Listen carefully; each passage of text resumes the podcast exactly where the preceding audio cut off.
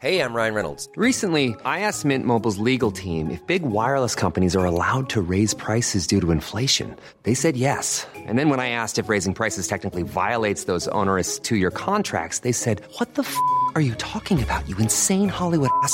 So to recap, we're cutting the price of Mint Unlimited from $30 a month to just $15 a month. Give it a try at mintmobile.com slash switch. $45 upfront for three months plus taxes and fees. Promo rate for new customers for limited time. Unlimited more than 40 gigabytes per month. Slows. Full terms at mintmobile.com. Nous sommes en guerre. Moi, moi, je, personnellement, je m'étouffe. Accélère Accélère Ils sont aux ordres du pognon Faut laisser la star tranquille. Les sondages influencent-ils l'élection? Les résultats seraient-ils différents sans sondage? On va analyser euh, tout ça ensemble. Le lanceur d'alerte Julian Assange bientôt extradé vers les États-Unis et c'est un fait majeur. On va voir pourquoi. Des nouvelles de la guerre en Ukraine ou encore le reste de l'actualité euh, en bref. Programme chargé, vous l'avez compris. Salut, c'est Hugo. J'espère que vous allez bien. Et comme chaque jour, on est parti ensemble pour une nouvelle plongée dans l'actualité en une dizaine de minutes. Et avant de parler des sondages, donc dans quelques instants, je tenais à commencer avec un premier sujet majeur. Lanceur d'alerte Julian Assange, qui est actuellement en prison au Royaume-Uni, va être très certainement transféré aux États-Unis pour y être jugé. Alors pour ceux qui ne savent pas du tout de quoi je parle, Julian Assange est en fait un Australien de 50 ans. Il s'est fait connaître en publiant plus de 700 000 documents secrets du gouvernement américain par le biais de son organisation euh, Wikileaks. Ces documents révélaient notamment les actes de cruauté de l'armée américaine dans la prison de Guantanamo, mais aussi des mails jugés compromettants de la candidate du Parti démocrate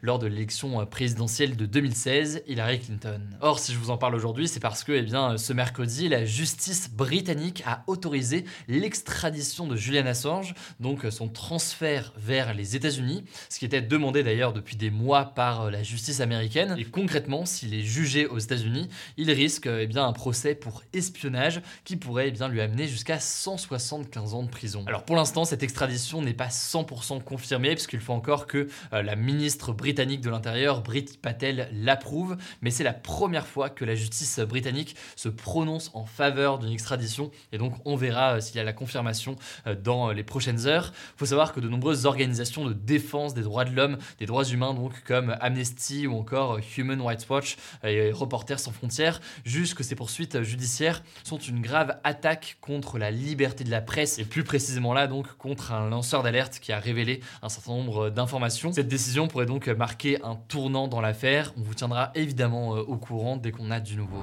Alors on continue donc avec le sujet à la une. À J-4 du second tour de la présidentielle, on va donc se demander à quel point les sondages influencent notre vote. Il y a en fait deux grands concepts sociologiques qui me semblent assez intéressants et qui s'appliquent en fait à cette élection. Il y a d'abord ce qu'on appelle l'effet bandwagon. Alors ça dépend comment est-ce que vous le prononcez, mais c'est aussi concrètement l'effet de mode. En fait, c'est euh, l'effet qui pousse eh bien, à voter pour le candidat le mieux placé dans les sondages. Ça s'est produit euh, cette année puisque le vote s'est concentré sur les candidats qui avaient le plus de chances de passer. Concrètement, c'était les trois candidats euh, en tête dans les sondages, donc Emmanuel Macron, Marine Le Pen et Jean-Luc Mélenchon. À chaque fois donc avec des positionnements politiques forcément différents euh, pour les trois. Et ce qui est intéressant, c'est de voir que leur score du premier tour était finalement plus élevé que ce que les sondages avaient prévu dans les jours précédents. C'est donc cet effet vote utile. Les sondages sont donc clairement l'outil qui permet forcément ce vote utile, puisque c'est ce qui nous permet de savoir qui est en tête à tel ou tel moment, et donc de maximiser les chances d'un candidat. L'inverse de cet effet-là, en sociologie, c'est ce que l'on appelle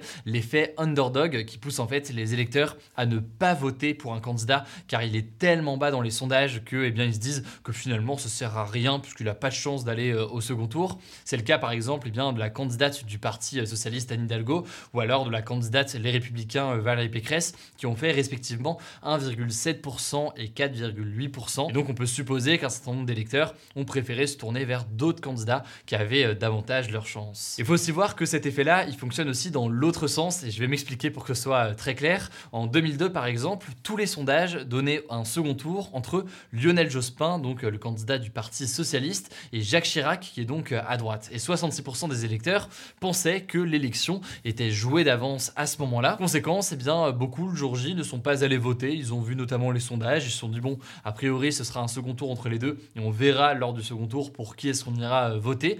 Résultat, l'abstention notamment a été assez euh, importante et finalement, eh bien, c'est Jacques Chirac qui s'est qualifié face à Jean-Marie Le Pen. Or, si quelques jours avant le premier tour de cette présidentielle en 2002, il y avait eu des sondages mettant au coude à coude Jean-Marie Le Pen et euh, Jacques Chirac, eh bien, on peut supposer que les électeurs de gauche notamment auraient été davantage dans les urnes le jour du vote pour permettre la qualification de Lionel Jospin et empêcher donc la qualification de Jean-Marie Le Pen. Au-delà des électeurs, c'est intéressant de noter que les sondages peuvent aussi euh, influencer les partis politiques dans le cadre de ces élections euh, présidentielles. Et par exemple, en 2007, le Parti socialiste a choisi euh, Ségolène Royal comme candidate parce qu'elle était en fait la mieux placée dans les derniers sondages parmi les candidats potentiels à gauche pour l'emporter face à Nicolas Sarkozy. Alors vu comme ça, on pourrait dire que les sondages influencent très clairement notre vote, mais selon l'analyste François Mickey Marty, ce que font en fait les sondages, c'est surtout amplifier les dynamiques de vote plus que le changer radicalement. Par exemple, grâce à la bonne campagne de Jean-Luc Mélenchon,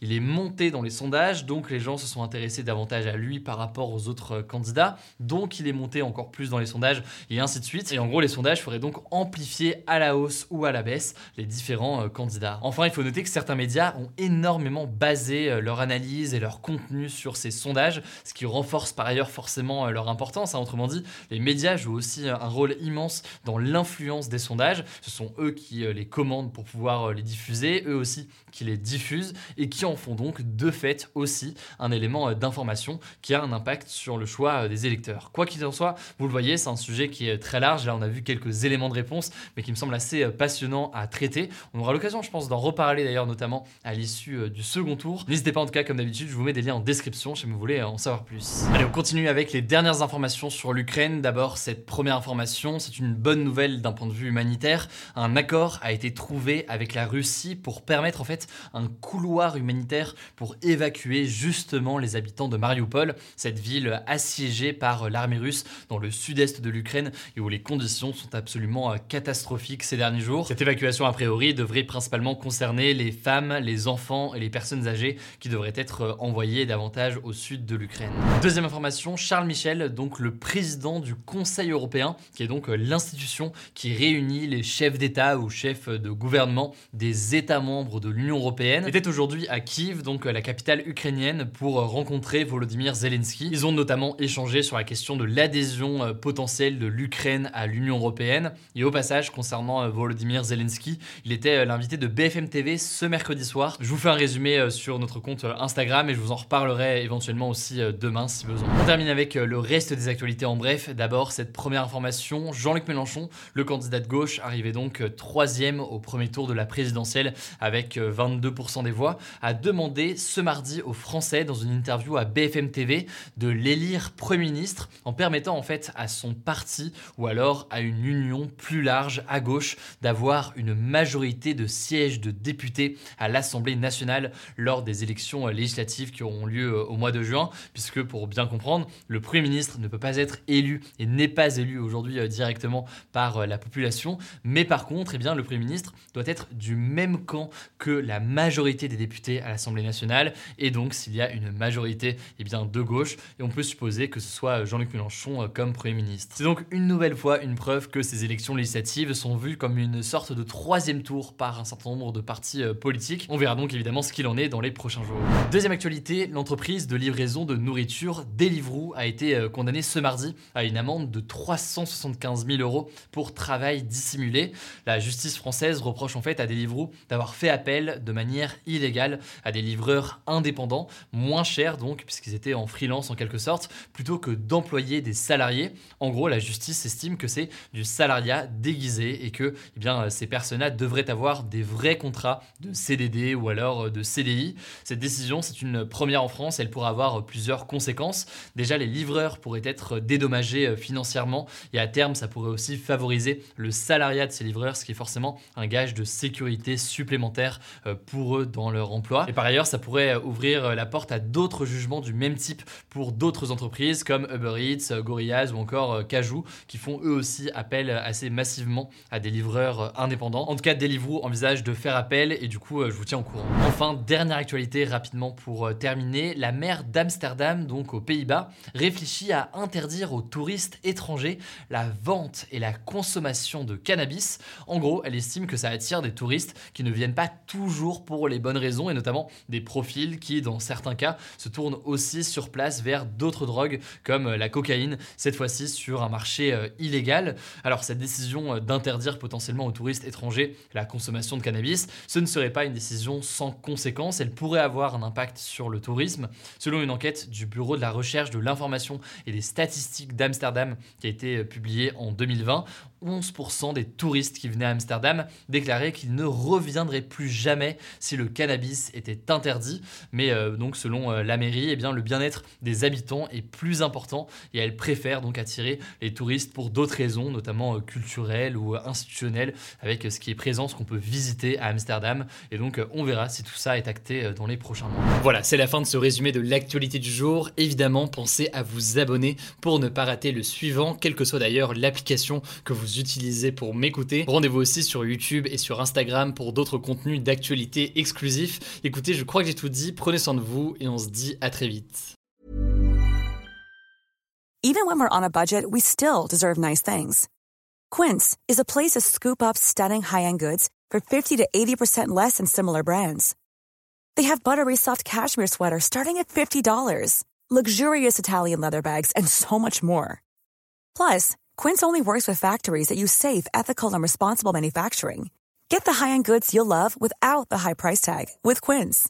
Go to quince.com/style for free shipping and 365-day returns.